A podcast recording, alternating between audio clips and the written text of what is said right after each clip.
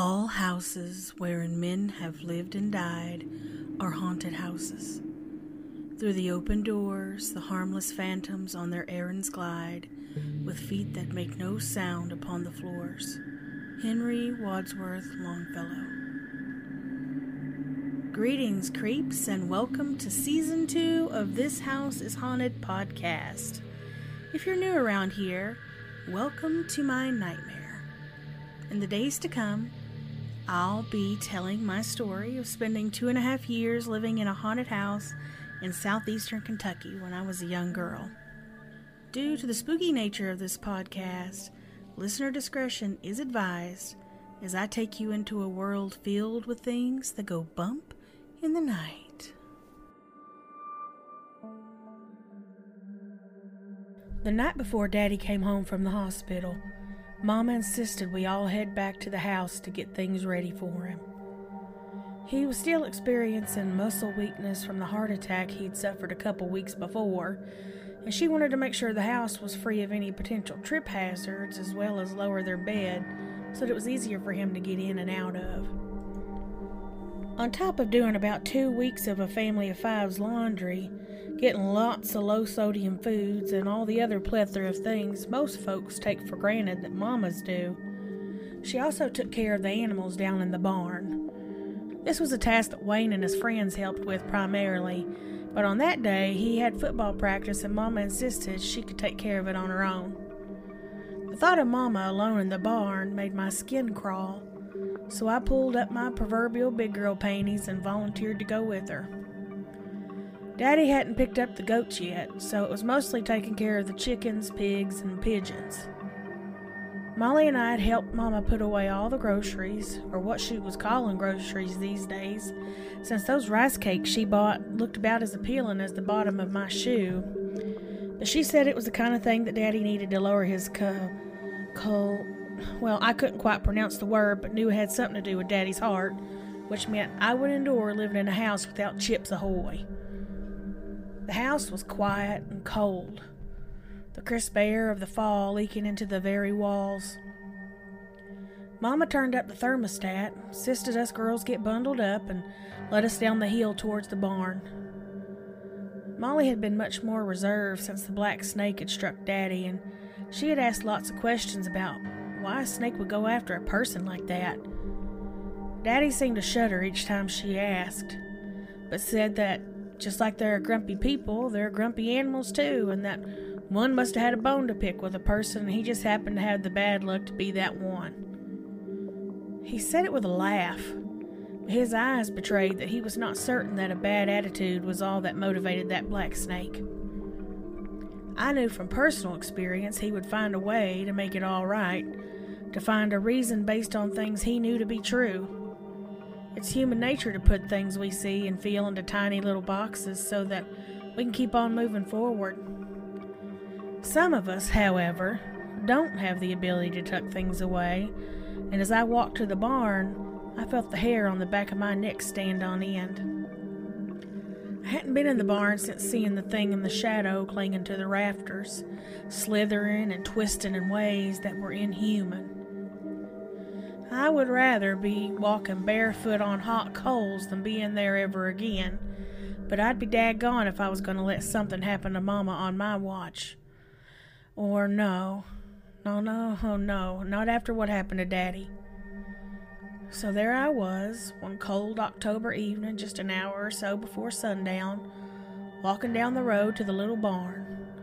Since Mama said there was no way under God's green earth she was sliding down the side of the hill like Molly and I had done. As we reached the wide path that led to the barn, the neighbor that lived on the other side of the creek came outside and walked to the edge of their property. Now, these weren't folks my family was particularly keen on. They complained about the smell of the pigs in the barn, had complained about Daddy having a rooster. Basically, they weren't fond of the idea of living near someone who actually worked their farm. I saw Mama's back straighten out as if preparing for a verbal altercation, but he waved in a friendly manner and said, I heard Earl's been in the hospital. How's he doing? Taken aback by the question, Mama missed a step and stumbled but corrected herself. She took a deep breath, shook her head a bit, and said, What was that, Mr. Bentley? Molly interjected before he could answer and said, That man wants to know how Daddy's doing in the hospital. You okay, Mama? You look like someone surprised the heck out of you. Mama shot Molly you better hush up right now or we'll have a talk you won't like very much later, look. And then talk to the neighbor. Doing much better. He's coming home tomorrow, so the girls and I are getting things all buttoned up before he does, so he doesn't go meddling before his bed rest is up. Mr. Bentley nodded, smiling in a way that didn't look particularly warm or genuine, and said, Well, that's real good. You girls be careful going in that barn. The missus and I heard them pigs squealing something awful last night. I thought for sure one of 'em was getting eat up by something, but didn't want to go trespassing or nothing. Mama's face became taut, but she smiled and said, Well, you know pigs, they get spooked by a field mouse if it's looking at 'em the wrong way.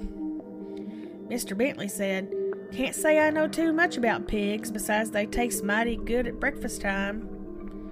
Here his wife picked her head out the door and waved to Mama where her husband seemed about as friendly as that of the black snake. She seemed warm and genuine. She'd been up to the house a few times and had even invited Mama over for a ladies' night of crafting. She called to Mama, Vaughn, I'm going to send Mark over there with you girls. I'm convinced there was something stirring those pigs up last night. As she spoke, the man whose name I now knew was Mark hopped over the creek and stood just up the path from us. Mama smiled and said, Oh, I'm not worried. There's no sense in Mr. I mean, Mark coming over. The girls and I have done this a million times, and we'll have everything taken care of in less than 15 minutes. Looking ahead at Mr. Bentley, I knew better than to call a grown up by anything other than Mr. or Mrs.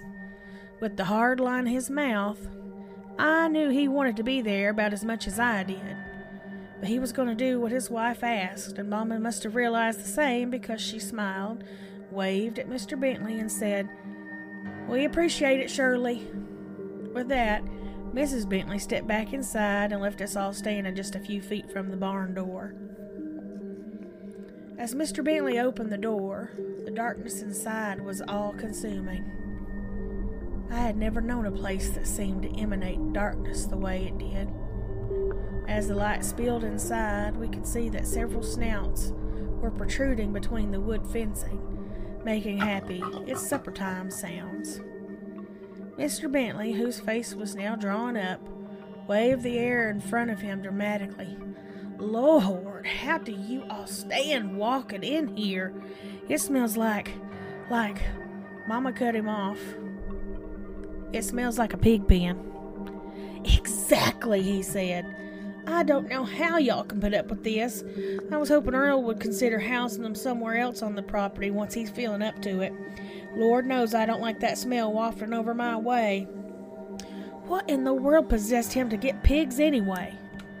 Mama, reaching for the pitchfork, looked him directly in the eye and said, Because we like to eat, Mr. Bentley. That's why most farmers put up with all of this. It sure isn't for the fun of it. She took a bucket and filled it with sweet shelled corn and poured it along with some water into the trough. The pig's eyes grew wide and they rushed to fill their bellies. With them distracted, she set about adding straw to their pen. Girls, can you go feed the chickens and pigeons while I do this? I shivered, but I nodded while Molly said, No problem, Mama. Not wanting to be anywhere near the pigs after noting they looked to be in good shape, Mr. Bentley offered to help us girls. As we walked up the loft, he spoke in low tones. Something's been wrong with this place since we've been here. I was plumb shocked when they said somebody bought it the state it was in. Your daddy has done some good work on the house, that's for sure, but uh, some nights I swear I hear screaming coming from up the hill in the middle of the night. Molly, looking at him plainly, said, Daddy said there's all kinds of bobcats and they love to holler at night. Looking perturbed that Molly wasn't biting on his spooky storytelling, he proceeded, looking at me. My eyes were wide and fearful, but not for any screaming he was talking about. We were standing exactly where I had been when I'd seen the thing in the shadows. I mindlessly began adding food and water to the pigeons' cages, while Molly jumped back and forth between the hay bales. Mr. Bentley was leaning against such a bale when a large banging sound came from the back of the barn. Startled, Molly missed her mark and landed hard on her right knee. I dropped the feed I was holding and looked to Mr. Bentley, who was standing there with a pitchfork he must have found leaning against the wall so tight his knuckles were white. What was that? he said in a hushed tone while I helped Molly to her feet. She was crying softly while looking around the barn. My eyes instinctively went to the beams above, but it was too dark to see anything up there at this time of the day. Besides, the sound had come from much further back. Let's get down from here, I whispered, but Mr. Bentley stood stock still. It sounded like something ran smack dab into the barn, didn't it? He didn't look to us for answers, but kept repositioning himself to look over the stacks of hay and straw. Molly and I were now standing on the step below him where the rays of light shone brightly from the open barn door. Being in that light gave me strength, and I said, Probably just a fox or something looking for some way in. Mr. Bentley shook his head and said, You'd never know if a fox was trying to get in, quiet little devils. As he said this, another loud banging sound echoed from the back of the barn followed by the high pitched squeal of several pigs. Mama's voice called out, Y'all quit fooling around up there. You're scaring these pigs to death. Molly called back, It ain't us, Mama. And we heard the sound of Mama opening the gate to the pig pen and locking it. We heard her say something very unladylike as she was suddenly standing a few steps below us, gripping her side and breathing fast. Those pigs like to trample me in there after that second thud. Come down from there before they tear the barn down. Mr. Bentley took a step down while still looking toward the back of the barn. That wasn't the girls' Verley. It came from back there behind the hay bales where those empty stalls are. Not wanting to keep Mama waiting, Molly and I hopped down quickly and raced to the front of the barn. Mama, frowning, said, you think some of the roof came loose and is clacking against the barn? Mr. Bentley shook his head, and a loud clattering sound came from the top of the barn, as if something very heavy was racing across the tin roof. It stopped abruptly just over where Mama and Mr. Bentley were standing. Mama, no longer keeping her composure, turned and hightailed it to where me and Molly were standing. She picked up the pitchfork she'd been holding moments before, but was now brandishing it as a weapon, as if expecting some would be attacker to fall from the roof. Mr. Bentley stayed stock still and seemed to be tracking something from the rooftop. His eyes stopped again at the back of the barn before another thud and more clattering sounds, and then silence. None of us moved for several seconds.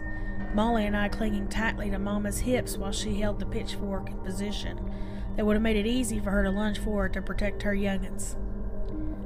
Mr. Bentley began descending the steps and said, I reckon you got yourselves a haint. I looked to Mama and said, What's a haint? In a shaky voice, the adrenaline of the moment making my legs feel like jelly. Something that don't exist, she said, giving a sharp look towards Mr. Bentley. Like hell they don't. These hills are plumb made up with them. It was rough living in these parts, and that kind of living makes for a lot of ugly deaths. He was walking briskly towards us now, but kept looking over his shoulder to make sure there were no hidden attackers following him. Well, that's not something I like discussing with my girls if you don't mind, Mama said, shooing him out of the barn. As he cleared the doors, she motioned for him to help her close them up tight. As he did so, he said, I told Shirley something wasn't right about this place years ago.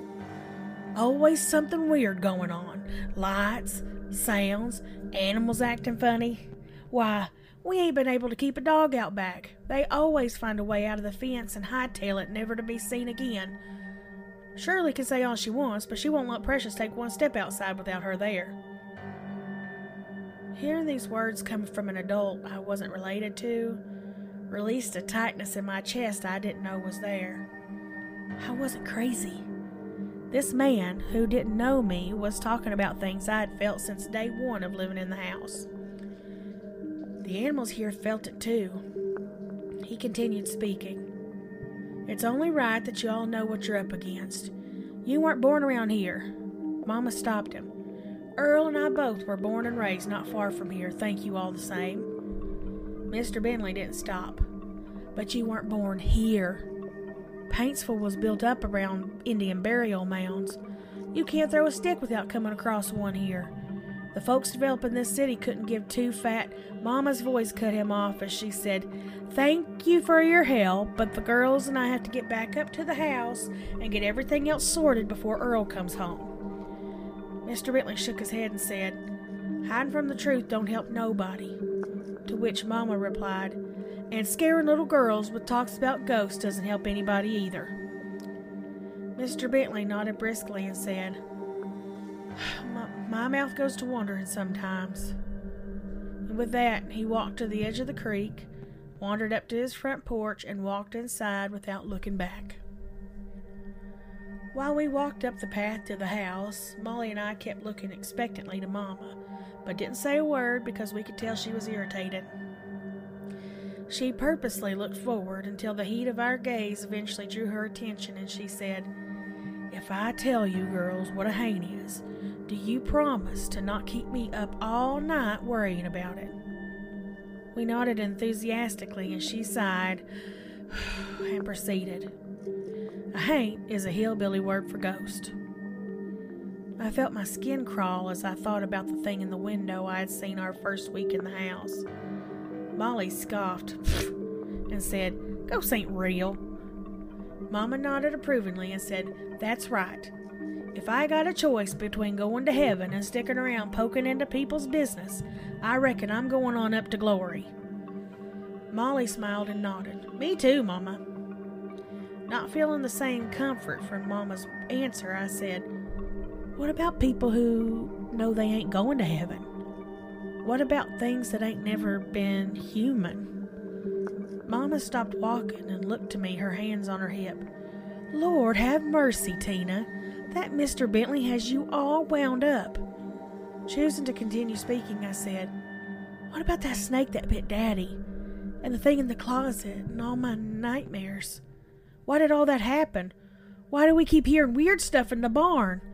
Mama, one hand still on her hip, softened and sighed and said, Because we live in the country, Teeny, and there's more critters here than there are people.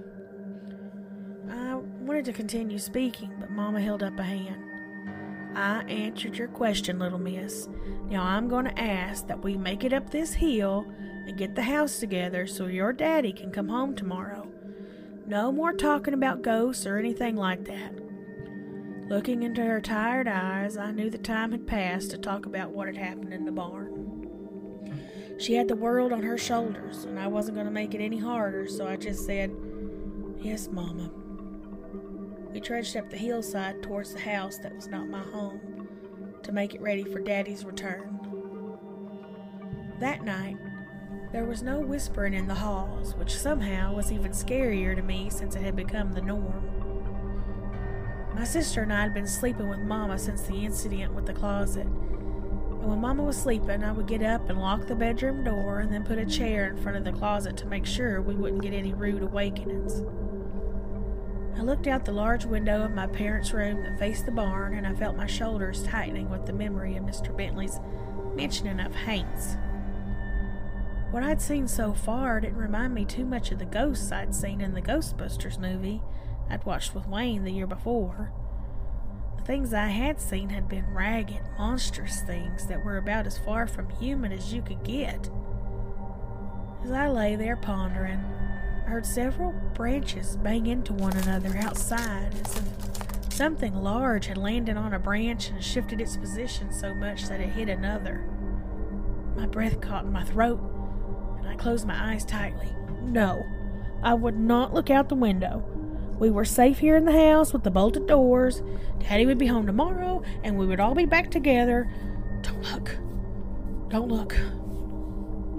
The sound of the branches moving again made me question this method of simply shutting my eyes. What if it burst through the window? What if there was a person out there trying to peek in? It seemed like most of the holler knew that Daddy was in the hospital by now.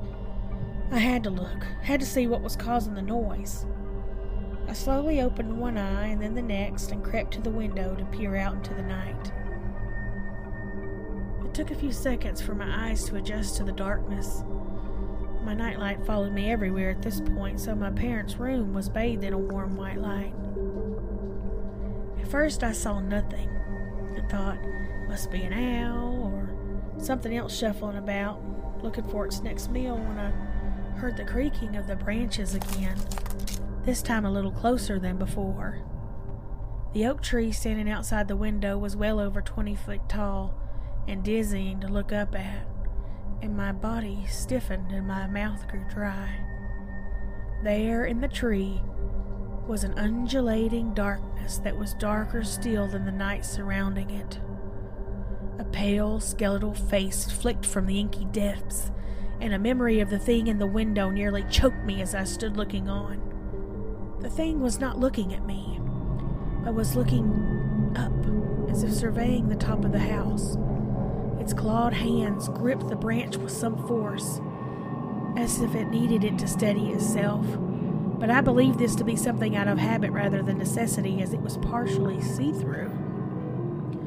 The way its mass rolled reminded me of smoke coming off the grill when Daddy was cooking up steaks for us, and I felt a sickness in my stomach at the comparison. This thing was not human. It was no ghost, no non corporeal being haunting this land.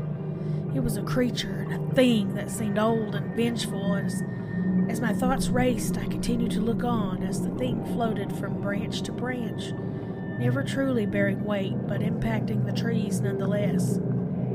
I needed to call Mom. She needed to see this. But I thought, if I make a sound, it will hear me, and it will come, and there will be nothing we can do. And suddenly, the drawn, skeletal, marred face with the sunken pits for eyes was facing my exact direction. Its head turned to a nearly impossible angle, mimicking that of a barn owl I had seen once when we were living in Indiana. The dark folds enveloping what should have been a body stopped moving, and its head leaned down, looking towards me with the hollowed would be eyes. It didn't move, it didn't blink. I stood there, tears streaming down my face, unable to turn away for the fear that the chase would be on. Sissy? I heard my sister's groggy voice drift from across the room. As she did so, the thing in the tree leapt with preternatural grace, and a loud thud echoed across the top of the house. My sister and I screamed in unison, and Mama jumped instinctively from the bed, grabbing the ball bat she always kept close by when Daddy wasn't home at night. What in the world are you girl? She started, but the thumping sounds on the roof stopped her in her tracks. I was crying in earnest now, and Mom waved me over to where she was standing. Molly had already beelined across the bed and was cowering next to Mom. The thumping stopped abruptly, and suddenly there was a loud banging on the bedroom door. All three of us leapt, and Mama tightened her grip on the ball bat and motioned for us to get to the corner of the room behind her. I pleaded for her to stay with us, to call for some help, but she said, shh, and continued to the door. She slowly unlocked it, and as she did so, it burst open, and Wayne came running into the room. Why was the daggone door locked? Without receiving an answer, he said, What in the world is on the roof? Finding my voice, I said shakily, I, I saw something in the big oak tree outside the window. It had a white face, but moved all funny. It looked like a skeleton, but had tight skin. My sister's eyes grew wide, and she ran to Wayne, who wrapped his arm around her shoulders. Could be a bobcat. Billy Bob said there's a den somewhere on the hill. As he spoke, the plodding footsteps picked up the pace and seemed to be running the length of the roof before suddenly stopping. Mama motioned for everyone to be quiet and told Wayne, Get your daddy's shotgun out of the safe now, in a very hushed voice. Wayne rushed over to the closet and pushed back the clothing to reveal a large steel gun safe at the back. 0905, wedding anniversary, was all Mama said when he reached the lock. The sound from the roof had stopped, but each of us remained tense. Should we call 911? Wayne said, the shotgun now firmly in his grasp. Daddy had taught him how to shoot a few years before, so he was confident in his handling of the weapon. Mama motioned for Wayne to follow her up the hallway and called over her shoulders, You girls better not step one toe out of this room, or you can kiss Christmas goodbye this year. You understand me? We both nodded, but the fear in my throat was enough to make me abandon Christmas and follow her anyway. Molly and I jumped back in the bed, pulled up the covers, and listened.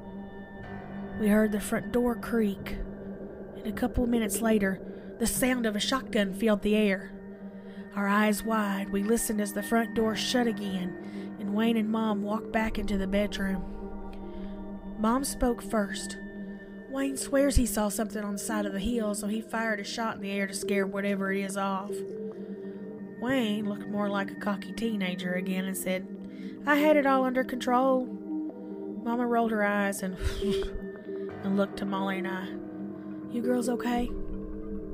We both jumped and ran and wrapped Wayne and Mama both in a bear hug. We stayed that way for several seconds before Wayne removed himself to put the gun away. She flipped the overhead line on and said, I don't think any of us are getting any sleep tonight. How about we watch a movie in the living room and have a slumber party? Bubby, too, Molly said, clinging to Wayne's hand. He huffed and said, Yeah, I'll come out there just in case whatever it is decides to start dancing on the roof again. I know the gun safe code now. Mom said, That'll be changed tomorrow morning, young fella. I helped grab pillows to carry to the living room, but didn't speak much as the others laughed a little more loudly than usual at the movie playing. Nervous energy. I knew what had been out there wasn't a bobcat. It was a haint, or whatever was roaming these hills that meant to cause chaos. My family had heard it but hadn't seen it. When would that change? I pulled the covers up close, my eyes feeling heavy after the adrenaline of the last hour. As I started to drift off to sleep, I thought, exactly what were we bringing Daddy home to?